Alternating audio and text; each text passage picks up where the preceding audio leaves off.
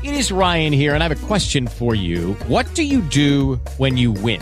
Like, are you a fist pumper? A woohooer, a hand clapper, a high fiver. I kind of like the high five, but if you want to hone in on those winning moves, check out Chumba Casino. At ChumbaCasino.com, choose from hundreds of social casino style games for your chance to redeem serious cash prizes. There are new game releases weekly, plus free daily bonuses. So don't wait. Start having the most fun ever at ChumbaCasino.com. No purchase necessary. VGW Group. Void were prohibited by law. See terms and conditions. 18 plus. Okay, round two. Name something that's not boring. A laundry? Ooh, a book club. Computer solitaire, huh? Ah, sorry, we were looking for Chumba Casino. That's right. ChumbaCasino.com has over 100 casino style games. Join today and play for free for your chance to redeem some serious prizes. ChumbaCasino.com. No purchase necessary. Void were prohibited by law. 18 plus. Terms and conditions apply. See website for details. The Aggravation of Elmer by Robert Arthur The world would beat a path to Elmer's door, but he had to go carry the door along with him. It was the darndest traffic jam I'd ever seen in White Plains. For two blocks ahead of me, Main Street was gutter to gutter with stalled cars, trucks, and buses. If I hadn't been in such a hurry to get back to the shop I might have paid more attention. I might have noticed nobody was leaning on his horn, or that at least a quarter of the drivers were out peering under their hoods. But at the time it didn't register. I gave the tie up a passing glance, and was turning up the side street toward Biltom Electronics Bill Tom get it? when I saw Marge threading her way to the curb. She was leading a small blonde girl of about eight, who clutched a child size hat box in her hand. Marge was hot and exasperated, but Small Fry was as cool and composed as a vanilla cone. I waited. Even flushed and disheveled, Marge is a treat to look at. She is tall and slender, with brown eyes that match her hair, a smile that first crinkles around her eyes, then sneaks down and becomes a full fledged grin. But I'm getting off the subject. "Honestly, Bill," Marge said as she saw me, "the traffic nowadays We've been tied up for fifteen minutes. I finally decided to get off the bus and walk, even though it is about a hundred in the shade." "Come along to the shop," I suggested. "The reception room is air conditioned, and you can watch the world's first baseball game telecast in color the Giants versus the Dodgers. Carl Erskine pitching." Marge brightened. "That'll be more fun than shopping, won't it, Doreen?" she asked, looking down at the kid. "Bill, this is Doreen. She lives across the street from me. Her mother's at the dentist's and I said I'd look after her for the day." "Hello, Doreen," I said. "What have you got in the hat box? Doll clothes?"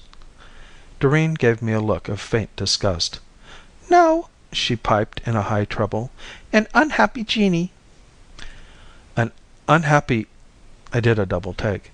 "Oh, an unhappy genii. Maybe he's unhappy because you won't let him out. Ha ha!" Even to myself I sounded idiotic. Doreen looked at me pityingly. "It's not a he. It's a thing. Elmer made it." I knew when I was losing, so I quit. I hurried Marge and Doreen along toward our little two story building. Once we got into the air conditioned reception room, Marge sank down gratefully into the settee and I switched on the television set with the big 24 inch tube Tom had built. Biltom Electronics makes TV components, computer parts, things like that. Tom Kennedy is the brains. Me, Bill Rawlins, I do the legwork and tend to the business details. "It's uncanny the way all those cars suddenly stopped when our bus broke down," Marge said as we waited for the picture to come on. "Any day now this civilization of ours will get so complicated a bus breaking down some place will bring the whole thing to a halt.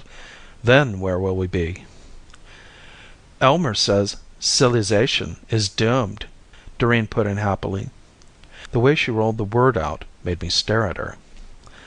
Marge only nodded. "That's what Elmer says, all right," she agreed, a trifle grim. "Why does Elmer say civilization is doomed?" I asked Doreen. "Because it's getting hotter." The kid gave it to me straight. "All the ice at the North Pole is gonna melt.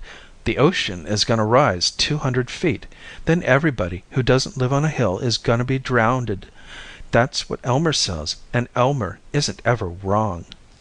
Doreen, they called her. Why not Cassandra? The stuff kids spout these days. I gave her a foolish grin. I wanted Marge to get the idea that I was really a family man at heart. "That's very interesting, Doreen. Now look, there's the baseball game. Let's watch, shall we?" We weren't very late at all. It was the top half of the second inning, the score one to one, Erskine in trouble with two men on and only one down. The colors were beautiful. Marge and I were just settling back to watch when Doreen wrinkled her nose. "I saw that game yesterday," she announced. "You couldn't have, sweetheart," I told her, "because it's only being played today. The world's first ball game ever broadcast in color." "There was a game on Elmer's TV," Doreen insisted. "The picture was bigger and the colors prettier, too." "Absolutely impossible." I was a little sore. I hate kids who tell fibs. There never was a game broadcast in color before. And anyway, you won't find a color tube this big any place outside of a laboratory. "But it's true, Bill." Marge looked at me wide eyed. "Elmer only has a little seven inch black and white set his uncle gave him, but he's rigged up some kind of lens in front of it and it projects a big color picture on a white screen." I saw that she was serious. My eyes bugged slightly. "Listen," I said. "Who is this Elmer character? I want to meet him." "He's my cousin from South America," Doreen answered. "He thinks grown ups are stupid." She turned to Marge. "I have to go to the bathroom," she said primly. "Through that door," Marge pointed. Doreen trotted out, clutching her hat box. "Elmer thinks grown ups are stupid?" I howled.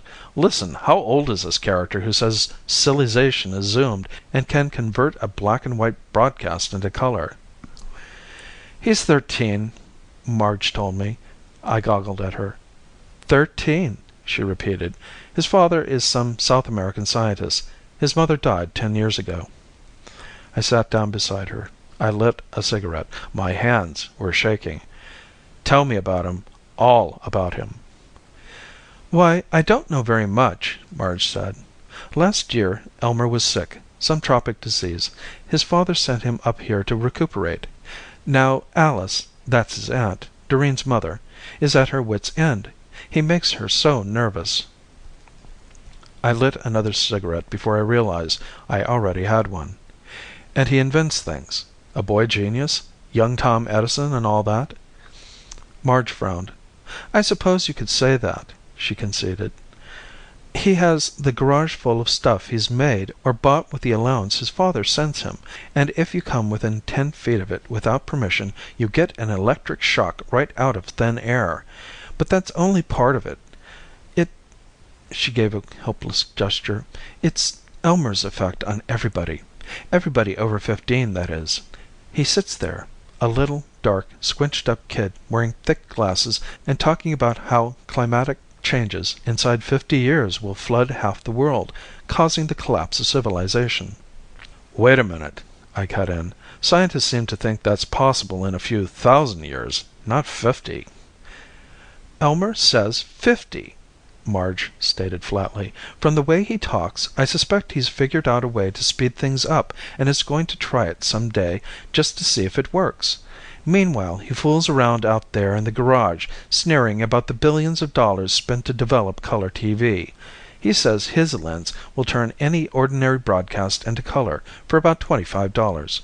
He says it's typical of the muddled thinking of our so called scientists I'm quoting now to do everything backward and overlook fundamental principles." "Brother!" I said. Doreen came trotting back in then, with her hat box.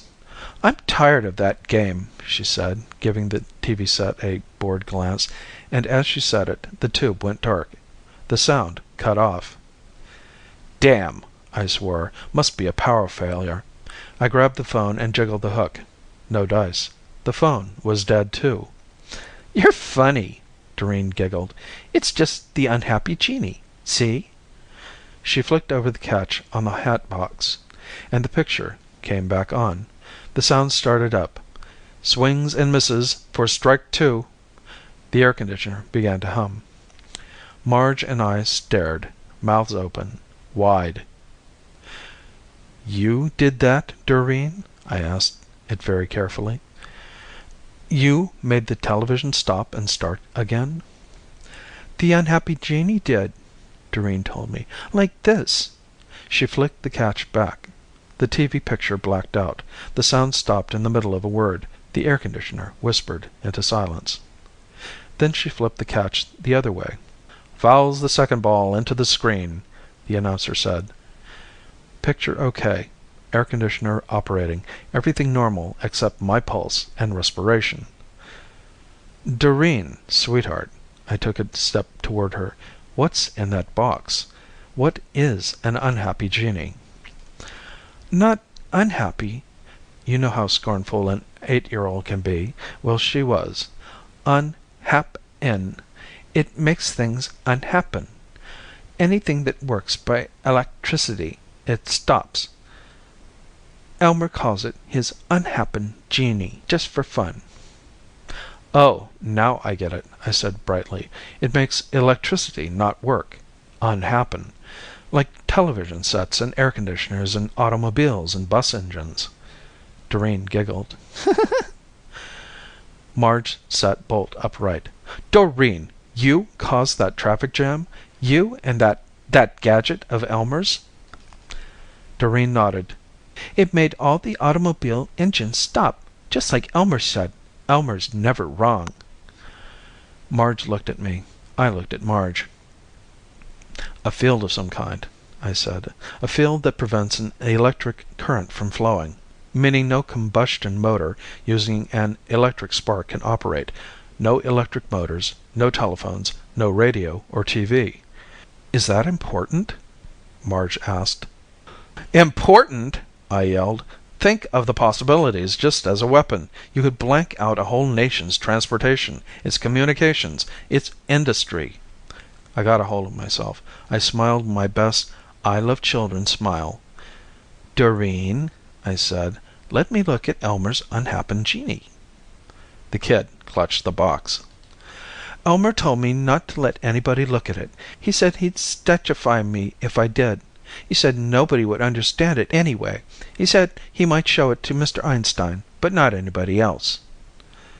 That's Elmer, all right, Marge muttered. I found myself breathing hard. I edged toward Doreen and put my hand on the hat box. Just one quick look, Doreen, I said. No one will ever know. She didn't answer. Just pulled the box away. I pulled it back. She pulled. I pulled. Bill, Marge called warningly. Too late. The lid of the hat box came off in my hands.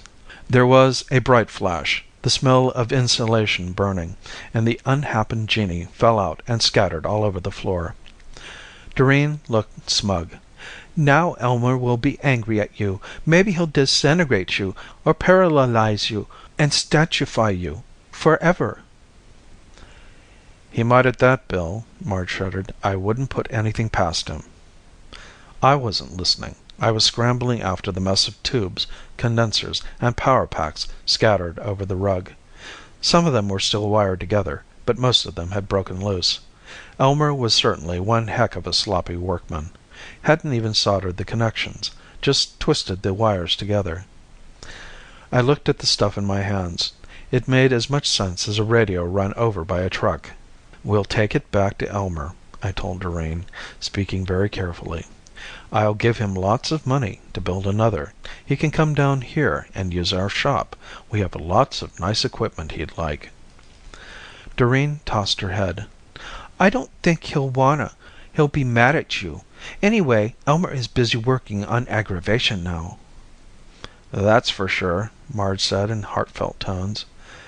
Aggravation, eh? I grinned like an idiot. Well, well, I'll bet he's good at it. But let's go see him right away. Bill, Marge signaled me to one side. Maybe you'd better not try to see Elmer, she whispered. I mean, if he can build a thing like this in his garage, maybe he can build a disintegrator or paralysis ray or something. There's no use taking chances. You read too many comics, I laughed it off. He's only a kid, isn't he? What do you think he is? A Superman? Yes, Marge said flatly. Look, Marge, I said in feverish excitement, I've got to talk to Elmer. I've got to get the rights to that TV color lens and this electricity interrupter and anything else he may have developed. Marge kept trying to protest, but I simply grabbed her and Doreen and hustled them out to my car. Doreen lived in a wooded, hilly section a little north of White Plains. I made it in ten minutes. Marge had said Elmer worked in the garage. I kept going up the driveway, swung sharp around the big house, and slammed on the brakes. Marge screamed. We skidded to a stop with our front end hanging over what looked like a bomb crater in the middle of the driveway. I swallowed my heart down again, while I backed away fast.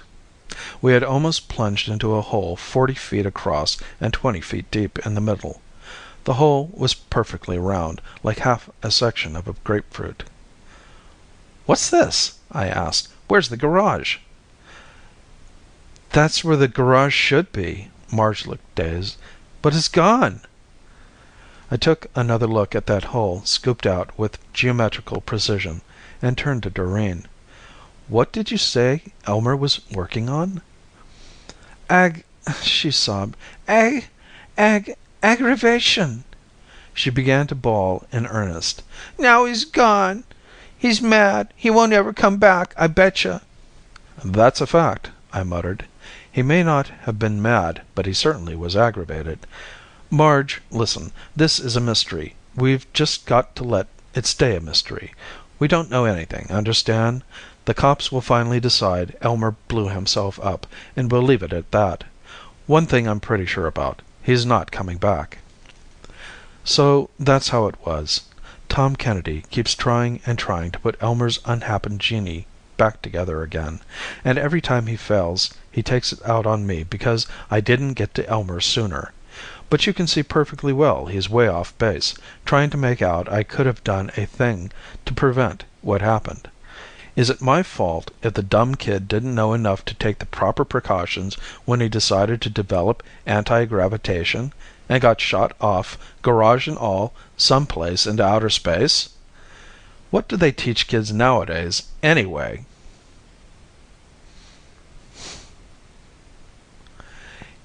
End of The Aggravation of Elmer by Robert Andrew Arthur. Experience the best in relaxation and entertainment with Sol Good streaming at solgood.org. Our extensive library features hundreds of audiobooks, thousands of short stories, original podcasts, and popular sounds for sleep, meditation, and relaxation, all ad free. Whether you want to escape into a good book or fall asleep to your favorite ambient sound, we have something for everyone. Go to solgood.org to start streaming and discover your new go to for entertainment and relaxation. That's S O L G O O D dot O R G.